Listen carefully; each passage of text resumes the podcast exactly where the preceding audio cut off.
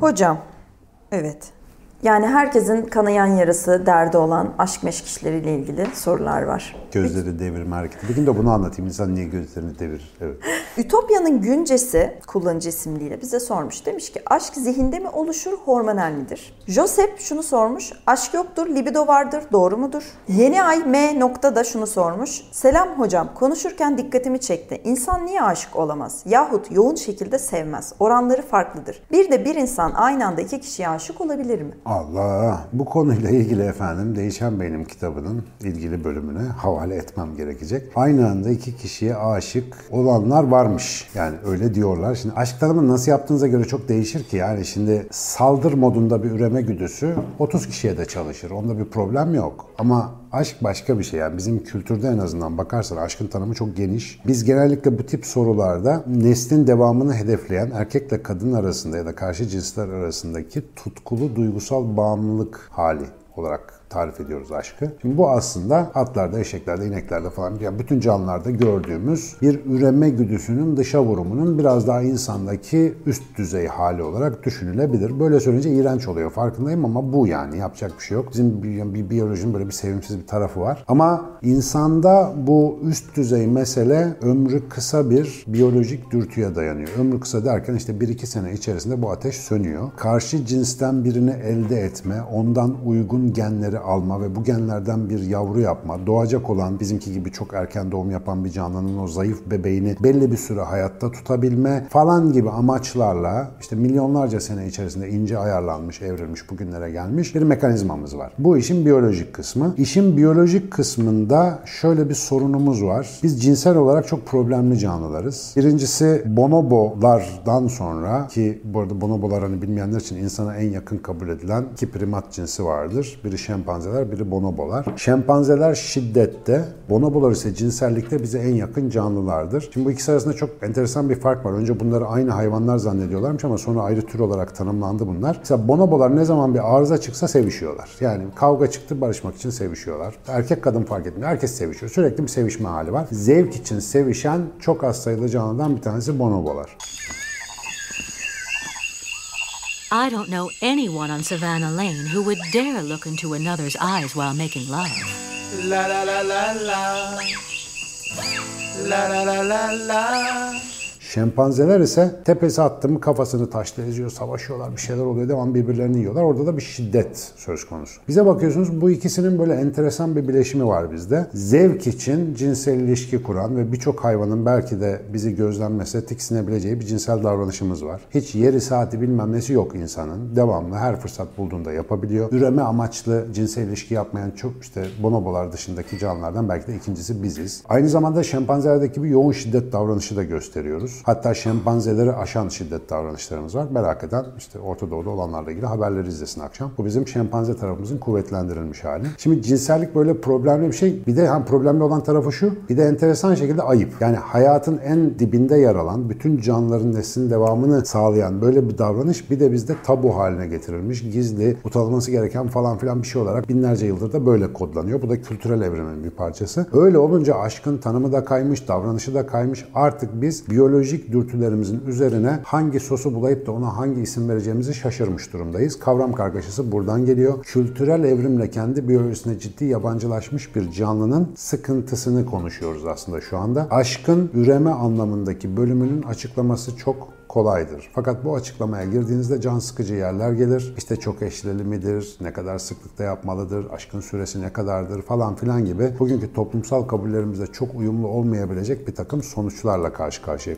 kalıyorsunuz. Detaylara girmeyeceğim. Ama insanın bugünkü kültürel evrim sonucunda edindiği sosyal ve cinsel davranış gruplarından bir bakalım şöyle neler yapıyor insanlar. Aile diye bir şey kurmayı tercih etmiş. Tek eşli, dünyanın büyük çoğunluğunda tek eşli yaşamı genellikle amaç olarak benimsemiş toplum. Bunun üzerine kurulmuş. Ki mesela primatlar arasında tek eşli yaşamayı seçen herhalde bir tek biz varız. Özellikle çocuğa bakmak, çocuğu büyütmek, ona ahlaki, toplumsal işte teknik kodları verebilmek için aile ve eğitim kurumlarının enteresan şekilde birbirine girdiği bir yapı kur kurgulamış ve çok ciddi bir ahlaksal kod sistemiyle bunu koruma altına almış. Mesela bugün adına evlilik, nikah falan dediğimiz bir şey hemen hemen bütün insan toplumlarında var. Evlilik bir sözleşmeyle yapılıyor ve bu sözleşmenin belli yaptırımları var, belli kuralları var. Bazen bozulması imkansız mesela Katoliklerde olduğu gibi. Katolik ahlakı hani boşanmayı çok ciddi bir sorun olarak kodlamış durumda. Bütün bunlar neden kültürel olarak seçilmiş ve evrilmiş diye bakmak lazım. Yani bunlar biyolojiye uymuyor ben tekrar şempanze olacağım falan gibi bir tavır çok akıllıca bir tavır değil. İnsan toplumunun zamanla bunları seçip hayatına yerleştirmesinin bir nedeni var. Çünkü bu tip bir yapı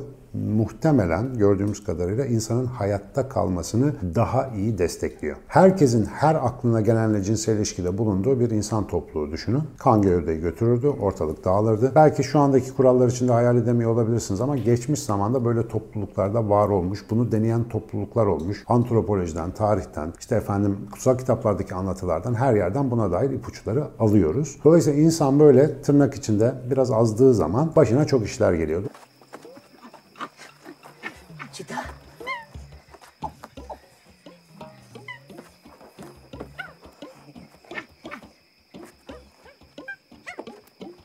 Dolayısıyla sosyal dokuyu koruyabilmek, temelinde bulunan kıskançlık, sahiplenme vesaire gibi duyguları doğru şekilde tatmin edebilmek için de böyle bir sistem yerleştirmiş gibi gözüküyoruz. Bu işin antropolojik kısmı. Elbette ki birden fazla kişiye aşık olursunuz. Eğer aşk dediğiniz şey dediğim gibi bu hayvansal güdüler ise bu hayvansal güdülerin belli bir ömrü vardır. Bir süre sonra sıkılacaksınız ama insan diğer canlıların hiç yapmadığı bir şey yapıyor. Ömür boyu beraberlikleri göz göze diz dize böyle bakışarak sürdürebiliyor. Bunun da nasıl olduğuna bugün bakabiliyoruz. 20-30 senedir geliştirdiğimiz tekniklerle bunun sebebini görebilmemiz mümkün oldu. Bu da enteresan bir şeye sebep oluyor. Normalde yeni aşık olmuş insanların beyinlerini görüntülediğinizde ilginç bir şey görürsünüz. Duygusal bölümler coşar, beynin ön tarafı pek fazla çalışmaz. Yani kafa basmaz çok fazla. Akıl yürütme merkezleridir o ön taraflar. Çok iş görmez. Devamlı işte ah onunla olayım, yiyelim, içelim, gezelim. Ay hayat ne güzel. İlk aylar hep böyle. Sonra bu aktivite sönmeye başlıyor. Ön beyin devreye girince ya zaten bu da gece horluyordu. İşte efendim şöyle davranıyor bana falan filan. Bak öbürünün kocası daha iyi falan filan gibi şeyler devreye girmeye başlıyor. Belli bir zaman sonra tabii bu zaman gülmeyin öyle ama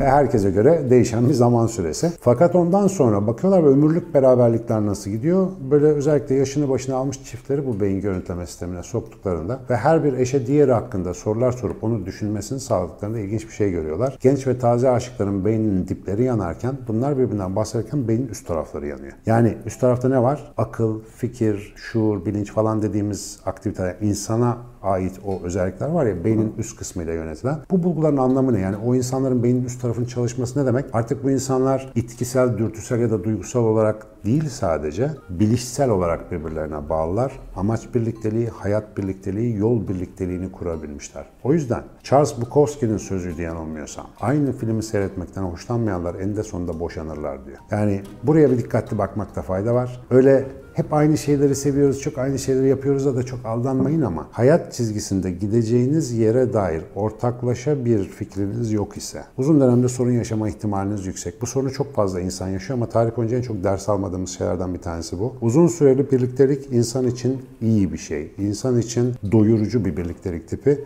fakat bir dönüşüm gerektiriyor. Bu da benim limbik aşk dediğim dürtüsel aşktan zihinsel ya da efendim yüksek aşk diyebileceğimiz daha üst düzey bir şeye bir evrim gerekiyor. O evrim hiçbir şekilde dışarıdan yapılamıyor. Bilinen bir yöntemi yok benim bildiğim kadarıyla. Yaşarken oluyor. İnsanlar sohbet edebilirlerse, dertleşebilirlerse, konuşabilirlerse en önemlisi de en önemlisi de saygıyı kaybetmezlerse o bir süre sonra kendinden ortaya çıkacak otomatik bir zihinsel mekanizmaya benziyor. Aşk mühendislik işi değildir. Öyle üzerinde düşünerek, efendim ileriye doğru planlayarak yapabileceğiniz bir şey değildir. Bir sinir bilimcinin bu konuda size de pek bir faydası olmaz. Bunlar sadece sinir bilimsel olarak bilinenler. Çocuk yetiştirmede de aynı şeyi söylerim, aşkta da aynı şeyi söylüyorum. Elini tutun, gözüne bakın, romantik bir ortam yapın, gerisini sisteme bırakın. Her şey güzel güzel hallolacaktır efendim. Mutluluklar diliyorum. En iyi ilişki 6 aydır son cümlesi de bu. Ya peki bir şey söyleyeceğim. Bu uzun ömürlük birliktelik Seni ne kadar ilgilendirdi şimdi mi hissettin? çok ilgilendirdi. Şöyle düşündüm çünkü. Şimdi uzun ömürlü birliktelikler insan için iyi bir şeydir tamam. Ama bunun bir şeye evrilmesi gerekiyor. O da tamam. Uzun ömürlü olabilmesi için bir şeye dönüşmesi Ha bir gerekiyor. şeye dönüşmesi Aksesi gerekiyor. E, peki rutin şeyler ya yani bir insanla ömür boyu birlikte olmak rutin bir şey ya ve çok bir şey de değişmiyor o insanda da sende de ilişkinde de. Bu beyni ağırlaştıran, öldüren, böyle bir aşağı çeken bir şey Herhalde. değil mi? Yani buradaki evrimden bahsederken biz o ilişkiyi hareketli tutacak canım cicim şakalar değil. Oradaki sohbetten, işte muhabbetten, birbirini beslemekten bahsediyoruz değil mi? Doğru mu Aşkla ilgili çok temel bir şey söyleyeyim bak. Özellikle evli arkadaşlara duyurulur ya da yeni evlenenlere de duyurulabilir. İlişkide risk biterse aşk biter. Ne biterse hocam? Risk. Risk. Kaybetme korkusu yoksa aşk biter. Bunu Cem Mumcu kitaplarında çok güzel anlatır mesela. Kaybetme korkusudur esas bir insanın peşinden gitmenizi ya da işte ona aşk duymanızı sağlayan Hayat şey. kırıklığı kitabında bahsediyor bundan. Bu garanti ise o iş biter. Kaybetme korkusundan kaçmak için garanti ilişkilere sığınan günümüzün konfor bağımlı insanı ise çürüyen ilişkiler içerisinde alışkanlık yaşamaya çalışıyor maalesef. Ama hocam Yaptığım 40 şey sene, 45 sene evli kalmışlar yani şimdi bunu Valla ben çok yakın hala... bir akrabama böyle bir şey söylemiştim. Keşke 40 sene önce boşansaydın diye. Doğru dedi bana doğru. Doğru söylüyorsun.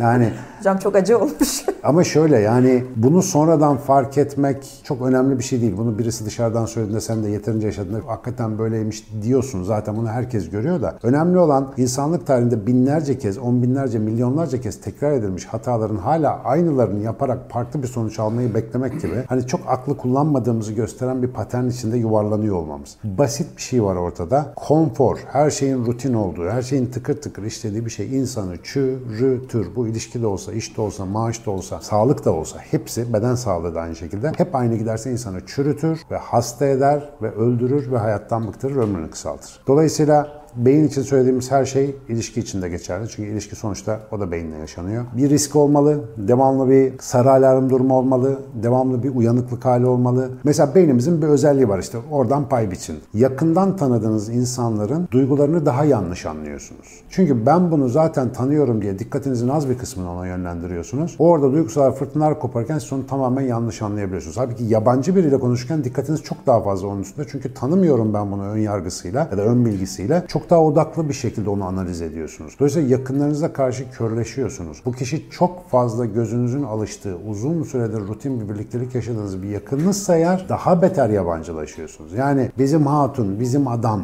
var ya bu. Yani her şeyini çözdüğünü zannettiğin kişinin aslında iç aleminde ne olup bittiğini bilmeyebiliyorsun bile. İşte rutinin sıkıntısı budur. Mesela ne derler? İnsanlar birbirini yolculukta tanır değil mi? Gezelim efendim. Gezelim. Yolda arıza yaşayalım. Bir şey, yeni bir şeyler görelim. Karşımıza mesela problemler çıksın. Karşımıza meydan okumalar çıksın. Mesela bizim Türk çiftler İskandinavya'ya gidince gezmeye çok ciddi challenge'la karşılaşıyorlar. Yani bilirsiniz İskandinav görmek diye bir şey var bizim literatürümüzde. Dolayısıyla böyle biraz daha cesaretle, biraz daha adım atılmamış topraklara adım atmak insanın esas yapılış amacı olduğu için ilişkiler için de aynı şey geçerli. Özel durumların özel çözümleri vardır. Bu söylediğim genel kurallardır. Bu genel kuralların içerisindeki özel durumlara da kişisel bilgelik yardımcı olur. Her şeyi de devletten beklemeyelim değil mi ama yani. Acil durumda camı kırın gibi bir bilgi oldu. Bu çok güzel oldu bence. Teşekkür ederim. E o zaman çok bencil bir duygudan bahsediyoruz aslında hocam. Of course. Tamamıyla aslında aşkı da insan kendi için yaşıyor yani. Karşıdakiyle çok alakası Yani yok. bunun şimdi tabii bilimde ya da sinir bilimde değil de biraz da edebiyatta ve ezoterik literatürde ve işte ne bileyim kadim bilgide karşına bakacaksın. Aşk dediğin şey insanın eksiklik duygusunun tamamlanma arzusu derler hep. Yani bir eksiklik hissediyoruz. Zaten çıplağız biliyorsun hiçbir numara yok. Birini bulunca ah ben bununla tamam oldum falan. Sonra bakıyorsun yok tam Lego oturmuyor yani. Parçada bir sıkıntı var. Efendim 2 sene, 3 sene, 5 sene sonra bir arıza çıkmaya başlayabiliyor. O tamamlanmanın hangi eksikliğe matuf bir tamamlanma aradığını iyi düşünmek lazım. Bedeni doyuramazsın. Hazzı doyuramazsın. Bunu yapamazsın. Böyle bir şey mümkün değil. Matrix'in o sahnesini herkes izlesin. Agent Smith Morpheus'u sorgularken Matrix'in tarihçesini anlatırken diyor ki sizin için bir ara en güzel medeniyeti yarattık simülasyon olarak. Canına okudunuz diyor. Sizi tatmin etmek mümkün değil. O yüzden biz de 20. yüzyılın son çeyreğini aldık. Medeniyetinizin temeli burada sürünerek yaşamak çok hoşunuza gidiyor diye. İnsanoğlunu doyurman mümkün değil. Dolayısıyla bedensel, hazza dayalı, hedonik şeyler doyurulmaz. Doyurulacak şey neyse onu iyi tespit etmek lazım. Buradan sonrası vaaza girer, devam etmiyorum.